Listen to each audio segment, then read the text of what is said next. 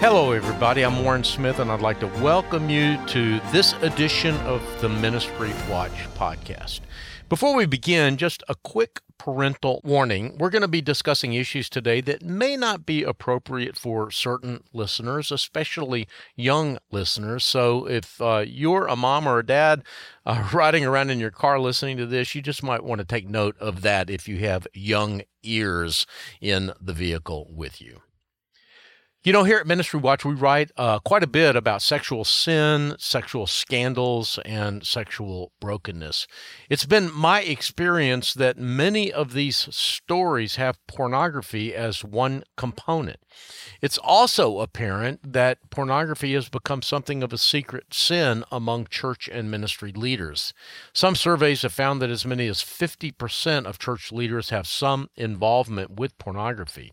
And other studies say that a child's first involvement with pornography can start as early as age nine. Because these facts are unfortunately a part of the current cultural moment, I've read a good bit about the topic, but I've never read anything as wise and helpful as Sam Black's book, The Healing Church What Churches Get Wrong About Pornography and How to Fix It. Sam Black believes that churches should be places of healing, and he offers both theological underpinnings and practical advice for church leaders, ministry leaders, those struggling to stop using porn, and those who want to fortify themselves so that they never start, or perhaps fortify themselves so that they can help others. Sam Black is the director of recovery education for Covenant Eyes, a software program that provides provides help and accountability for those who want to avoid online pornography.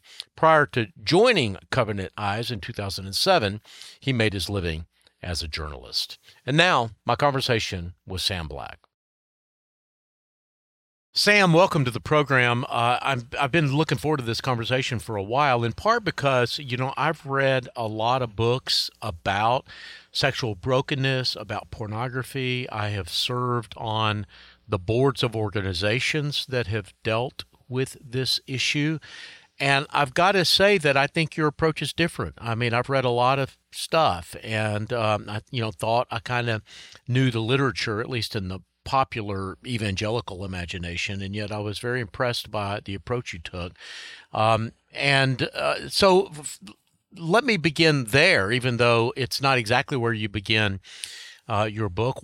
Why did why did you take this approach? Why you know a lot of times uh, uh, folks that are engaged in uh, this kind of uh, work will write books that talk about the statistics, and you do some of that, and talk about the fact that pornography is sin, and you do that as well. But you also um, step back and look at it from a bigger, more holistic point of view, and uh, and even to the point where you don't call the book, uh, you know, how to stop pornography. You call it the Healing Church. Say more about those these ideas. I wrote the Healing Church: What Churches Get Wrong About Pornography and How to Fix It to help pastors and minister leaders to provide them an empathetic guide to better understand the issue of why people get stuck, why they often stay stuck in secret without help, and how the church is God's plan A. And uh, uh, when it comes to closeness in Christ, there is no plan B. So, right? We need one another. And, but I, again, wrote it as an, with empathy uh, for pastors and ministry leaders because what I heard over and over again from both ministry leaders, and by the way, I interviewed more than 70 pastors, ministry leaders, counselors, uh, people who'd gone through good processes within their church to really to really help pastors and ministry leaders. I'm not trying to beat up on the church. I'm wanting to help them point them to resources and support that can really equip the church to handle this issue better. And we need to understand that pornography is undermining every ministry in the local church, from children's and teens ministries to adult ministries to marriage ministries to senior ministries. Pornography does not have a demographic, but it is often assaulting kids at a young age or not. And so often, only 7% of churches are doing anything at all. So it's really, to me, the purpose in writing the book is how do we better equip the church to have difficult conversations, but also provide meaningful help so that people aren't simply managing sin, they're living in freedom from it. Yeah. Yeah, and when you say it's undermining all kinds of ministries within the church, uh, I mean that's that's not an exaggeration at all. If you look at the numbers, I mean there, there are. Uh, well, why don't you recount uh, some of the numbers for me? Uh, but I'm I'm hearing that well over fifty percent of Christian men are. Uh, engaged in pornography, and and the numbers for women are not quite that high, but still pretty high. Can you say more about that? simply look at the ministries that we're doing within the church. We think of children's ministries. Well, the average age for first exposure to pornography is somewhere between the ages of eight and 12. And that's averages. And I've heard repeatedly over and over again, because keep in mind that any of these surveys are done with adults, so that you're now looking back at, you know, 15, 20 years to what, when were you exposed? Uh, and I hear parents repeatedly telling me, I know that my child was exposed at five, six, seven, eight years old. I hear that on a regular basis among men uh, who are struggling themselves uh, in, in adulthood. So that early exposure is a big deal. And uh, we uh, need to understand that uh, we're doing all these great things for teen nights and teen pizza night and uh, camps, etc. And teenagers are among the pro- most prolific users of pornography. If we look at our men's and women's ministries, two thirds of men in the church, a third of women in the church, so they have an ongoing struggle. Uh, if you break that down further, 37% of men of all ages say they're watching pornography multiple times a week. When we look at those men at 18 to 30, 36% say they're watching daily about 14% of women say they're watching multiple times a week. So we need to really press that a little deeper here and understand that our church, regardless of its denomination or its theology, um, we're not an except we're not an exception to the rule. I've seen this across. I've been at multiple denominational events, and Covenant Eyes is an ecumenical effort. We see this on a regular basis where churches often think, well, you know, our church is a little bit different because we believe this, or our church or denomination is a little bit different because we have uh, whatever it is greater love for Christ, uh, the power of the Holy Spirit, whatever else. So maybe we're not as impacted. And so we don't really talk about it. And because we're not talking about it, and because um, there's a lot of shame within the church over the issue, people remain mum and silent. Yeah. Well, uh, uh, Sam, that number, those numbers, that reality creates a real dilemma, though, for the church as well. Um, I mean, the, the the reality is is that if if if all of a sudden the light could be shown completely and fully, and we knew the truth about all of our ministry leaders and all of our church leaders, just based on those numbers alone. Um, you know, it it would it would create absolute chaos within, you know, tens of thousands, if not hundreds of thousands of churches in this country. So I think one of the reasons that people are silent is because they, they're not prepared to deal with the consequences. The consequences would be profound, um, number one. Number two, um, so, what if the know, consequences so- were invigorating? Let, us take a look at this right now.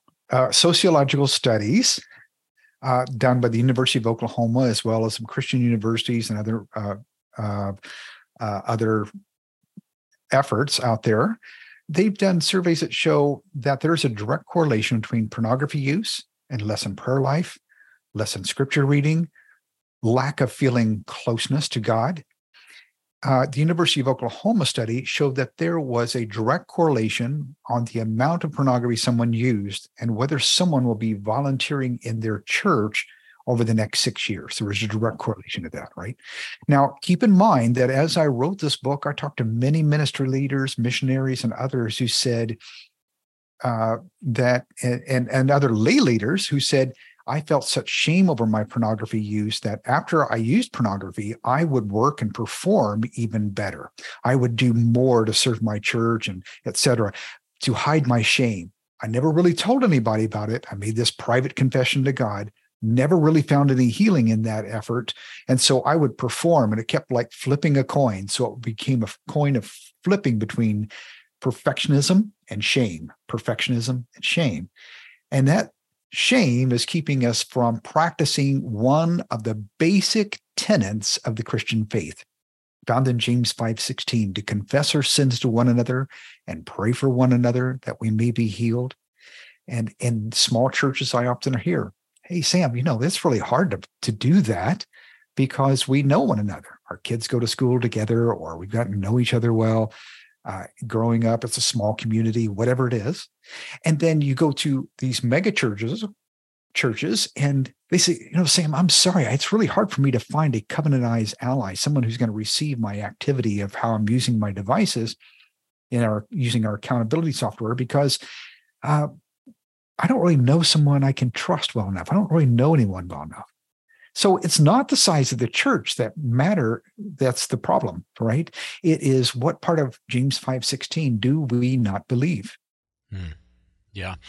Well, I'm glad. Okay, I'm glad you sort of leapfrog over that. Um, the I was I was talking about if all that confession and and vulnerability took place, it'd be chaotic. But you make the very valid point that uh, n- yes, it, it, would also be invigorating for the church. It would be, it would result in growth. It would result in healing. It would result in, uh, you know, the a true community.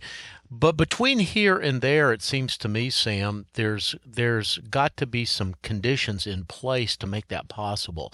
That the church has to be a safe place where somebody who is in is engaged in pornography can confess their sins uh, to others without. Um, uh, well, it's. I don't want to say without losing their ministry because, on the one hand, if uh, this is a disqualifier of ministry, and there should be uh, some consequence for that. But on the other hand, there should also be restoration. So maybe that's the, those are the words I'm looking for. The church has to be a place of safety where this kind of confession can take place, and it also has to be a place of restoration and not merely of punishment after that confession takes place. Am I getting you right? And can you say more about that? Well, I think we jumped on a to- there's a number of topics and I cover a number of chapters in there. What does it look like for restoration of ministry leaders? we have two i cover that in two chapters. Listen as I, as i said before i interviewed more than 70 pastors and ministry leaders and counselors et cetera for this book. This isn't just sam's ideas. I wanted to find churches that were doing this work well. And what was different about them? What was what were they doing right how are they creating safety in the church where people confess something as shameful that's pornography or other on one in sexual behaviors or the things that were going on in their life, where it was safe to come as you are, but not okay to we we will love you too much to leave you stuck alone. We're yeah. willing to walk with you if you're willing to take that journey. And so I think it's important that we look at the reward. We looked at the we we briefly talked about how these studies have shown such a deficits, how pornography is so harmful to one's faith in all the churches that I interviewed that were doing this work well, they found the reverse happening. In fact, they they welcomed it. They said, when someone is stuck in a stronghold, this is an amazing opportunity for deep discipleship. This is mm-hmm. an amazing opportunity for someone to take a journey with childlike faith, leave their childishness behind, but be childlike in leaning on support uh, of the local church, those who are safe, as well as leaning on Christ's word and going on a deeper dive, right? That deep discipleship is what we're talking about. And what all of these churches showed is that those who were going in through a safe place and a safe process in regard to their strongholds, they were drawing closer to Christ. They felt greater connection with God. Their scripture life improved, their prayer life improved, their church attendance improved. And they the pastors were saying, listen, you got to understand, Sam, I don't do more work now.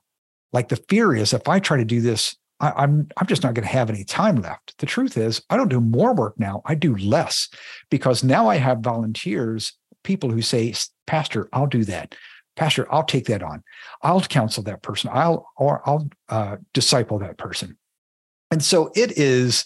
Uh, the rewards are there if we're willing to take some of those first steps toward creating a safe environment.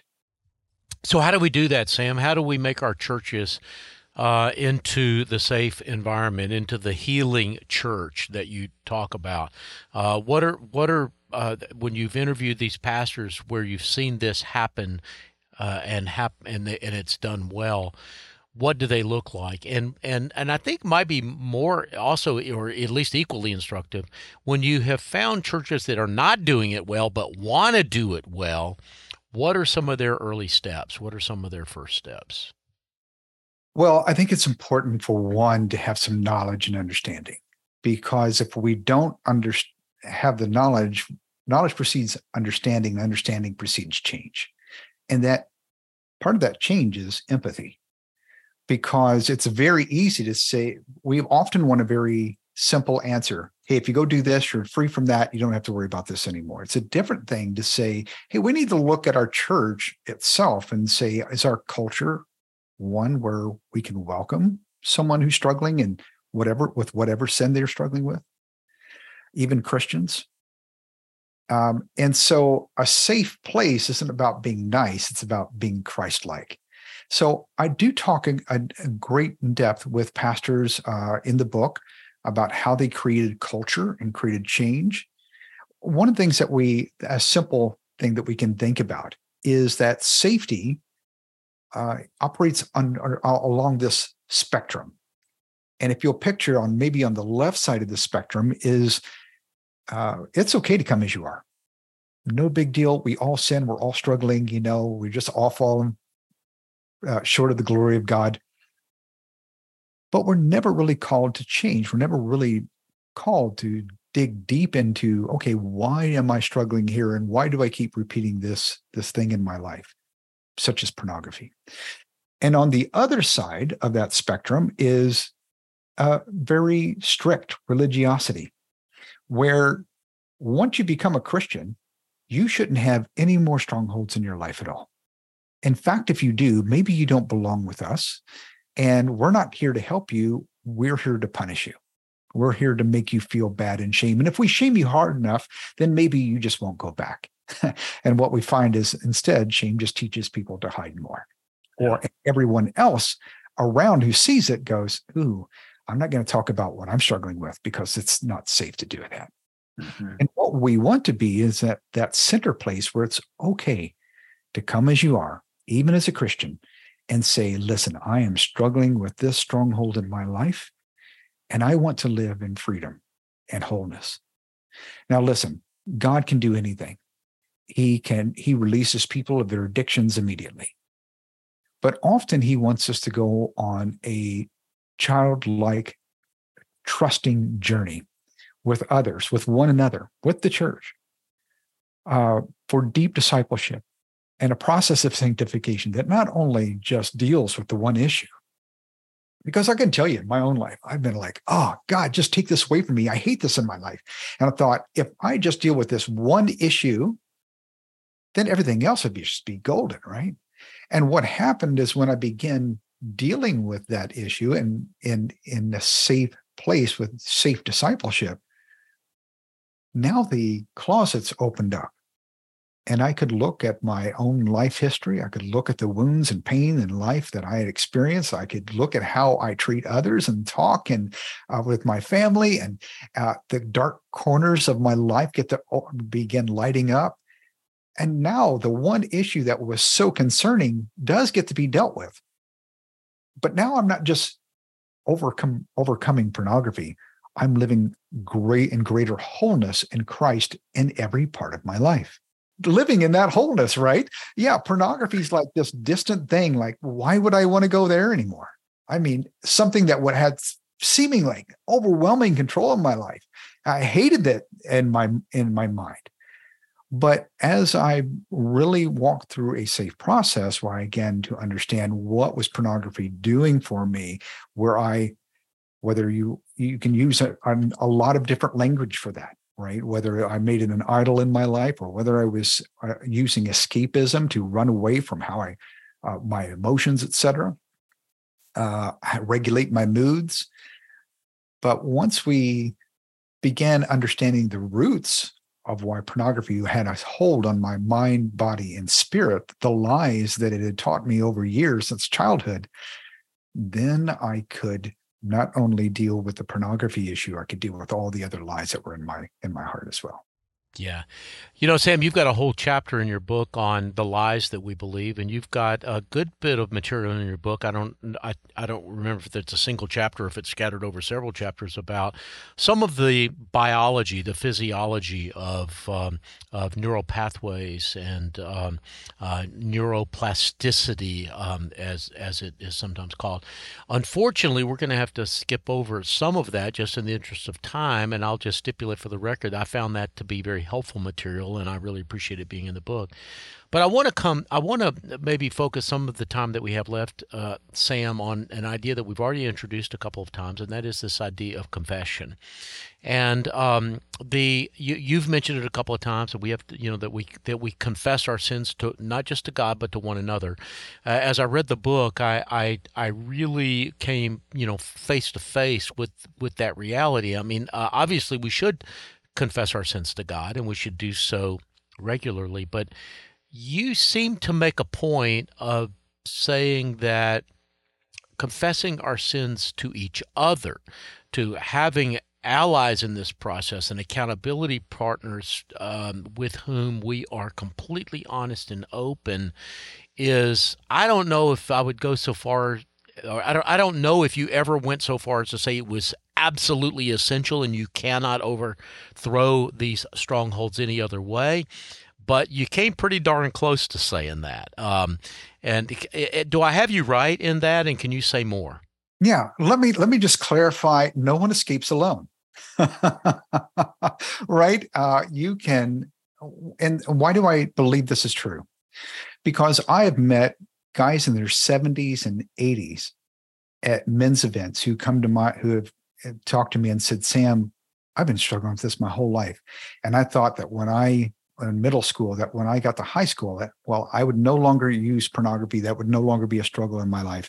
And when I got to, uh, but that didn't work. And so I thought, well, I'm going to go to a Christian college or uh, whatever else. And I was get, I know that when I go there, I'm going to be closer to people who are really uh, strongly connected to Christ, and that's not going to be a struggle for me anymore. And that didn't work. And I went to seminary and uh, was, hey, I know I'll be studying for the missions work or pastoral work or counseling work or whatever else it was. And that didn't work. And so that, well, once I go into ministry, uh, I won't have a struggle there anymore because I'll be around other uh, people in ministry and, and or on the mission field, and I'll be so dedicated to my work. This won't be a struggle anymore. And all the while, they kept it to themselves and never really, and, and if they did confess it, it was, hey, I sinned with pornography, or I, I, I looked at porn and I, I shouldn't have done that. And I just want to confess that. And that's all that the confession really ended up doing. And so when we really lean on one another through a safe process, uh, and by the way, there's some great tools that are available for this process. Well, we can come back to that. But when I got to dig deeper into Sam, uh, I, I could tell my accountability partner, "Hey, I I had a slip and I fell." And he goes, "Well, Sam, what happened that day? What happened? What what went on?" Oh, you know, as yeah, I was uh, up late and I I watched I watched pornography. Oh, so one, maybe there's some a guideline that you need to put in your in your life where you turn off your all your devices. But what happened on, you know, at a certain time of day. You, you just need to recognize that later at night you're more likely to struggle. So let's let's just keep that in place, right? That's that's a very reasonable thing to do, right? Second, he might say, "Hey Sam, what, what else happened that day? Oh, you know, it was it, it was really a bad day. Well, what was so bad about it? Well, you know, I I got in this conflict with my boss at work, and I was supposed to uh, get this deadline done, and I didn't get that done, and he yelled at me, and Oh, so you, you know, you can just keep tearing that apart. I could have said, oh, you know, I had a bad day at work. Well, what happened at work, right? If you dig deeper, you find out, okay, well, how'd that make you feel? Well, you know, I felt like, you know, when I my dad yell at me like that, and I hated it when that. And how did and how that make you feel? I felt small and inept and lack of self worth and doubt about myself, and I'll never get this right. And so now you're using pornography to anesthetize your emotions and your moods all right, Sam, what's the next thing? When you encounter that next time, how could what could you do instead? What what would it mean for you to take a minute and pray about how you're feeling? One, you're naming your feelings, how, what's going on in your life. What would it mean to pray about that? What would it mean to call me and say, This is how I'm feeling?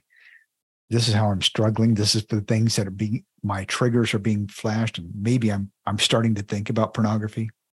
Right. And so we're digging deeper into simply just saying did you obey or did you not obey? Right? We're going a little bit deeper into that through and we learn that through some knowledge and understanding of why people are using pornography in the first place in the church. When they say i promise myself i promise god i promise others i'll never go back here again and i keep doing it again and again and again yeah. So that's obviously, uh, I mean, Sam, that, that, was a beautiful way of sort of walking us through the benefits of, of confessing to somebody that's a trusted ally. Um, help me understand what happens if that person that do that is doing the confessing, even that same scenario, even with a guy that you know uh, is skilled in in in responding the way that you just showed us to respond. Um, what if that guy's a pastor? What if that guy's a deacon? What if that guy's an elder? Does he have a duty and a responsibility to report that? Um, are there uh, consequences that should go beyond those two? Or if this is happening within a church setting, within accountability partners work, that kind of confession and repentance is a part of the process, um, should it stay just between those two? Oh, that's a great question. And uh, first of all, let me back up by saying because I know that somebody's going to be like, how do I do that? You you just talked about being very insightful. Well, one, uh, Covenant Eyes provides a tool called Victory, the Victory app by Covenant Eyes, and it will it provides courses and it's aimed often aimed at the individual, but we have courses specifically for allies or what you might call an accountability partner. We call it allies because an ally yeah. has your back. They trust, you know, it's someone you can trust. And it really helps you understand again, how did I get stuck? Why do I seem to stay stuck? And how can I begin taking a journey toward real and lasting freedom? But it's also providing resources and training for that ally to better understand that as well. How can I be a better ally? How can I be, how can I begin understanding this issue better? What are the questions I should be asking? So we don't want to leave you just hanging. We also have a, a, a workbook called Life Change and these these are tools that allow you to really dig deeper and not stay on the surface of this so much. So let's go back to the question you asked and that is should uh, is there any obligation to tell someone else?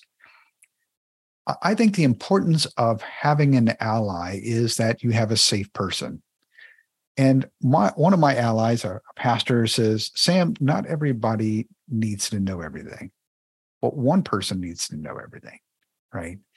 So is there an obligation? What you what we should be telling someone is if they're married, for instance, and say, hey, I think, you know, we've been talking about this and we we are making some progress, but I believe it's very important that you come clean with your spouse, especially if there's been acting out outside of the of the marriage uh, or you know and and you've crossed the what's often called the flesh line. You've actually not just gone from pornography you're actually going to uh, an affair or some massage parlor or something like that. It's escalated.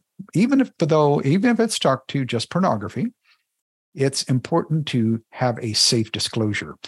And by the way we show you how to do a safe disclosure in the victory app by covenant eyes as well a course written by Troy and uh, Melissa Haas, who are uh, clinical sex addiction therapists as well. So we want so, to do that safely. We don't just want to, and we often do the trickle down. That you know, guys will feel this this sudden guilt, and they'll want to go tell their wives, "Okay, this is what how I've been struggling," or uh, even a wife might want to tell her husband, "This is how I've been struggling with pornography," and uh, but they don't tell all the story and they don't do it in a safe way and they put in the wrong details. And sometimes they do this trickle. I'll tell a little bit here and then I'll tell a little bit later and then I'll tell a little bit later. And just like reopening a wound over and over again. So we need to do that well. So uh, I think, though, Sam, some would argue that some of the things that we're talking about here would be biblical grounds for termination of a person in ministry. Uh would would so would you counsel against that? Would you like if a pastor uh, finds a, an ally and does it well, and the ally is skilled? Um, would would you recommend that that pastor step away from ministry for a season? Uh, would you recommend that the since not everybody needs to know everything, that maybe that they just keep it between the two of them and allow the pastor to continue in ministry? Are there any guidelines that you can offer in that situation? There's a bit of nuance to that, and I cover it in two chapters in the book. One, porn's impact with uh, in, within Christian ministry, part one and part two. So I've got, I de- dedicated two chapters to that. And rather than messing with too much of that nuance, I will say, because it, I think it's important for us to look at at at it well, and I doubt we're going to really accomplish that well in in two or three minutes or in a single sentence. What I will say is, we keep shooting our wounded and that's not very effective in the church. I remember uh, because because there is opportunity for renewal. God's grace is sufficient. Now, does that mean they should step back from ministry? It might very well be, depending on what it is that's going on. Um, is it and and and often and and spoiler alert, I often say yes, indeed we there's an opportunity to step back but we need to create a means for that to happen as well. Because let's face it those that often in ministry don't tell anybody or try to keep fighting this on their own because they've spent their whole life studying for ministry. They're they've been in ministry probably for some time. Their whole livelihood depends on what they're doing in ministry. And so uh, instead of finding freedom they continue the hiding. And so, what we need to do is create a safe place for ministry leaders as well. And depending on what that looks like, you know, there's there, like I said, there's a lot of nuance on that. I will say that I just uh, spoke to a a, a a, a pastor, and he said, my district superintendent says, hey, if any of you are struggling with pornography, uh, I'm not going to dismiss you, but I will want to walk alongside you. And we are going to make sure we take care of it well. Because here's the cool thing the ministry leaders that I spoke to who had gone through a safe place and a safe process, like others who had gone through it, they went on even more on fire for Christ. They were more empathetic and more willing to help others. They were more passionate about every part of their ministry and so when we just say, hey, you're cut off, you're gone, and just shooting our wounded, we are not helping the church. We are we are tearing down the church. And by the way, everybody else who is looking at that that going on in the church looks at it and goes, "Ooh, yeah, I'm going to keep silent on my struggle as well because they just they just eliminated that person, didn't ask, didn't offer them any help, didn't walk them on a journey toward freedom. What if instead we said, hey, this is what's going on, and this is the real true path toward freedom that they're taking, and, and they're open about it.